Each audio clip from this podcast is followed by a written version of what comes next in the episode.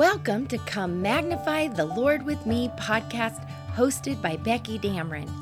Becky was saved at a young age and reared in a Christian home. At an early age, she sought for a special relationship, Jesus Christ. As her love for Jesus grew, so did her love for His Word. Becky has enjoyed leading ladies' Bible studies, speaking at ladies' conferences, and sharing the gospel with anyone willing to listen.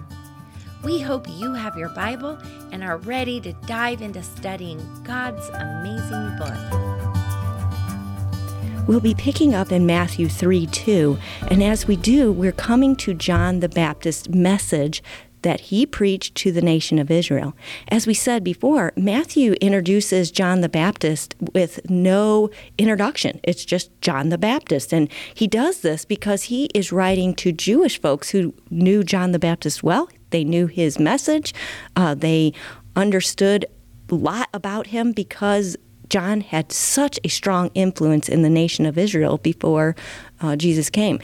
Jesus called John the Baptist the greatest prophet ever. He says there's not a greater born of woman. We'll get to that in Matthew 11, where Jesus said this.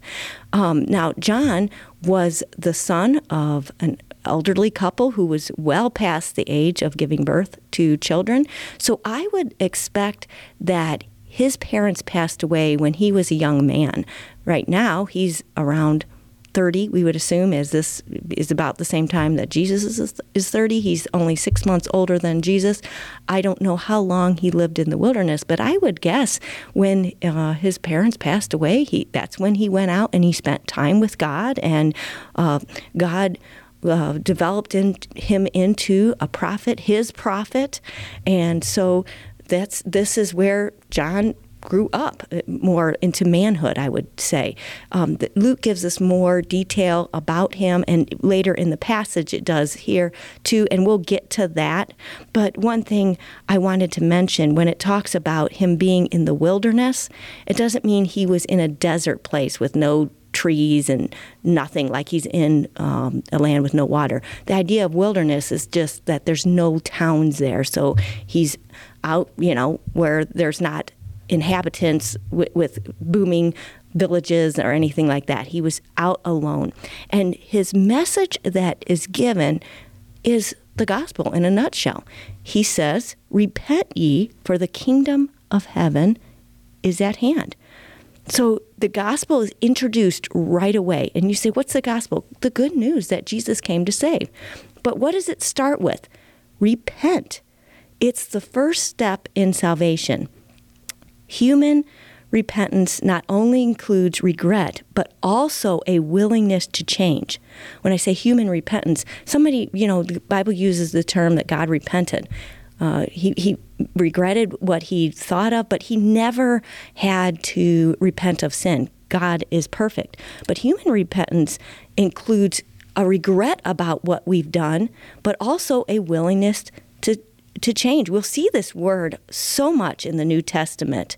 Um, and some people have falsely said that well, how you use repentance now and how people say it is a work. And and the way they're saying it is a work, like you're not saved by works, they would say, oh, well, you're saying you have to clean up your life and then Jesus will save you. Like somebody needs to uh, fix everything in their life and then Jesus will save them. Well, that is work, but that's not repentance in the Bible. This is different. Repentance in the Bible includes two things, and, and we've uh, said that, but we're going to go through them. The first step is that you do need to feel regret. You should feel badly about your sin. And somebody cannot be saved if they don't feel bad about their sin. Now, let's think about some sins that we should feel wrong, we should feel guilty about. Um, maybe stealing. Maybe somebody has a past where they stole, uh, lying, um, pornographic thoughts. Uh, thoughts of an affair. A lot of times, women look at men. Oh, you're so bad. You you look at porn, but women uh, fantasize uh, in affairs. They read romance novels that is is just as wicked um, having an actual affair. That would be something that we need to feel regret for when we come to the point of salvation. uh, coveting what somebody else has, saying, "Boy, you know."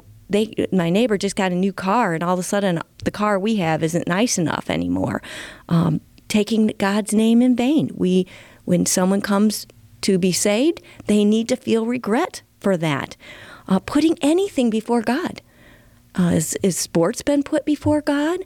Uh, has has your job been put before God? Anything that's been put before God, we must repent of. We must feel regret over those things. Bowing down before any idol, any idol. Uh, if there's somebody here that has bowed down to Buddha, that you're listening here and you've you know worshipped a Hindu god or um, Mary, if you bow down to uh, Mary, you need to feel regret over that. That's part of repentance. In China, they don't have idols, but they worship the government. They have to feel regret and regret for that those actions. In Japan, they worship their ancestors. You have to feel regret for those actions. Uh, not honoring your parents you, you need to feel regret because if I'm going to be saved, if I'm going to understand salvation, I have to feel regret for not honoring my parents like I should.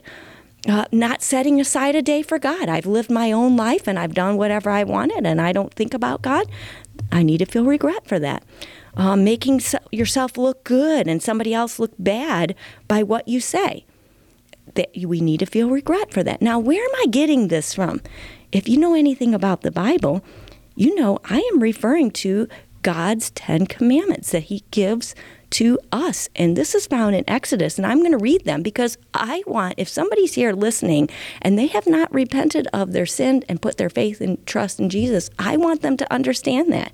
So, first of all, in Exodus 20, it says, God spake all these words, saying, I am the Lord thy God, which have brought thee out of the land of Egypt, out of the house of bond, bondage. Thou shalt have no other gods before me. So when I come to salvation, I have to say, I, I, I, feel bad that I haven't looked at God as who He is. Secondly, thou shalt not make any graven image or any likeness of anything that is in heaven above, or that is in earth beneath, or that is in the water under the earth. Thou shalt not bow down thyself to them, nor serve them, for I, the Lord, Thy God am a jealous God, visiting the iniquity of the fathers upon the children unto the third and fourth generation of them that hate me, and showing mercy, mercy unto thousands of them that love me and keep my commandments. So, right there, if you've bowed down to any idol, you need to repent of that. Uh, thou shalt not take the name of the Lord thy God in vain. Well, this is just common nowadays. People just use Jesus Christ's name in vain and God's name in vain. Remember the Sabbath day to keep it holy. We've talked about this. Not set it when we don't set aside anything for God and we just live our life how we want. That's wrong. Uh, it says here in verse 12 honor thy father and thy mother that thy days may be long upon the land which the lord thy god giveth thee then says thou shalt not kill and jesus add to, added to that if you hate somebody you're guilty this is, this is just the same uh, thou shalt not commit adultery and you say well i haven't done that but Jesus said, if you think wrong, if you wish that, then you're guilty. Thou shalt not steal. That means anything. You, you can't you shouldn't be stealing from the grocery store, but you also shouldn't be stealing from work and just taking whatever you want. Uh, thou shalt not bear false witness against thy neighbor. Some people always say, "Oh, it says thou shalt not lie." No, the, the Ten Commandments is even deeper it says, Thou shalt not bear false witness against thy neighbor. That's why I added that in, making yourself look good to somebody else and making your neighbor uh, look bad, making somebody else look bad by what you say. That's bearing false witness, talking bad about, untruthful about somebody. Then thou shalt not covet, covet thy neighbor's house, thy neighbor's wife, his manservant, his maidservant, his ox, his ass, nor anything that's his neighbor. So this is a big step. And that's part of salvation is understanding, not just, oh, I'm a sinner like everybody else is a sinner. We're all sinners, but we have to feel regret for that sin. But then, secondly, you have to be willing to change. Now, God does the work of the change, He changes us, but we must be willing. If someone is not willing to rep- repent, they are not in a position to trust. And that's what we have an issue with in America. We've had people just take Jesus. Oh, yeah, I believe in Jesus. I got Jesus. You're not understanding trust. The trust is because we're putting our faith and trust in Christ becoming our substitute for the punishment of that sin. So if we don't feel any regret for the sin, then we're not understanding what we're actually trusting in. When we go through all those 10 commandments, we think, murder, is there a punishment for murder? Yes. Should there be a punishment for stealing? Yes. Now, we live in a country where a lot of things let go, but there still is a punishment. You say, well, I haven't murdered somebody. Uh, you know, well, for one, if you're thinking that, you're not at a point of repentance. Because when you see your sin as what put Christ on the cross, and you see yours and your own yours only. I, have memorized a verse where David has sinned, and he says, "Against thee, thee only have I sinned." Uh, this is where he's saying, "I'm not looking at everybody else. I sinned against God." When we don't see our sin as great, and we just pacify it and say, "Well, it's not that bad," we we excuse it away as not being that serious. Well, then we don't understand um, repentance. But then also in James, it says, For whosoever shall keep the whole law and yet offend in one point, he is guilty of all. For he that said, Do not commit adultery, said also, Do not kill. Now, if thou commit no adultery, yet if thou kill, thou art become a transgressor of the law. So we went through that whole t- 10 uh, commandments. There is no one that can say, I've kept all of them. It's impossible. And if you and if you think you have, then Jesus points out other sin. Like the, the rich man, we'll get to the rich man where he said, Well, I've done all that. And Jesus said, Yeah, but you, you won't care about the poor. So he knew he was covetous. The man was excusing covetousness to say he wasn't that bad. So what he was saying, well, I haven't lied, I haven't uh, stolen. He was trying to excuse himself, and that's what we do as well we, we have to look at it. It doesn't matter what we've offended in. Once we've offended in one, we have offended in all. Now, it's really so beautiful what this verse says Repent ye, for the kingdom of heaven is at hand. This is the second part of salvation, the kingdom of heaven. Now, this phrase only appears in the book of Matthew. I believed I believe he used it for a couple reasons. Number one, uh, first of all, he's trying to see and show Jesus as king. So, kingdom of heaven. Repent ye, for the kingdom of heaven is at hand. So, he's trying to say this kingdom is led by a king and it's Jesus. Secondly, he is speaking to Jews, and they know who is going to set up the, the kingdom of heaven and the kingdom of God, and it's the Messiah the Savior, the one who is going to bring about the kingdom of heaven is Jesus Christ. And that's what Matthew is trying to show. The kingdom of heaven and the kingdom of God, I believe, are the same thing. Um, some people may see, see differently. To me, it seems like the same. Now, someday, Jesus will rule in the kingdom in a kingdom here on earth. But he first had to come and pay the penalty for our sin, that repent, we, he had to pay for what we've repented of, what we have felt regret and we're willing to change. That's why repentance is listed first, because repentance has to be taken care of first. However, we know that someday Jesus is going to reign and he's going to uh, rule in this earth, but the kingdom of heaven that Matthew's talking about is within us. So in Luke 17:21, he explains about the kingdom of God and the kingdom of heaven. He says in Luke 17:20, "And when he was demanded of the Pharisees when the kingdom of God should come. So this they're talking to Jesus here, then they're demanding stuff of him because they were very proud.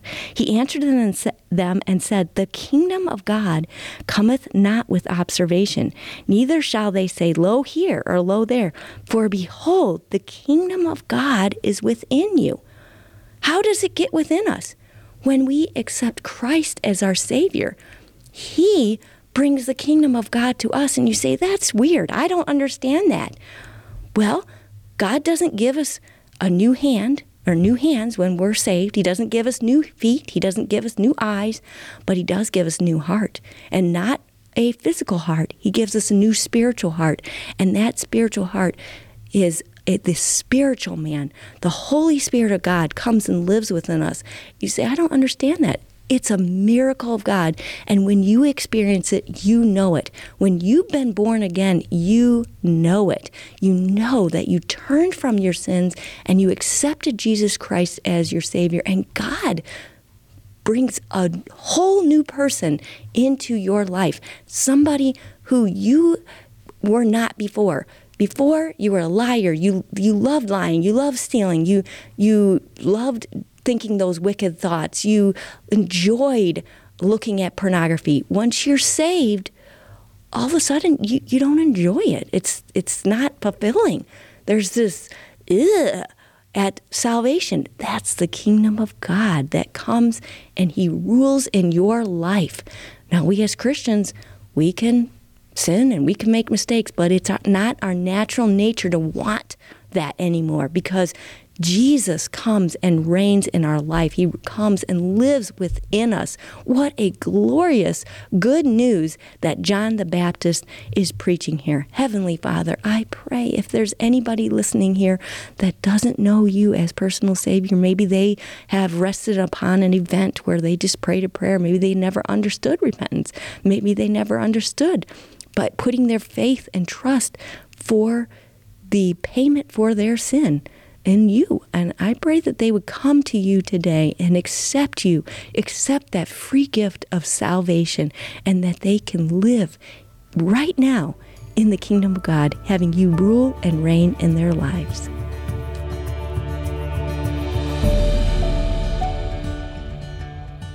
Thank you for listening to Come Magnify the Lord with Me podcast. Please join Becky Dameron each weekday for a study through the Bible from a woman's perspective. If you've enjoyed this podcast or have any questions, please reach out to Becky through Come Magnify the Lord with Me Facebook page. Until next time, God be with you and may He greatly bless you as you continue to grow through following His Word.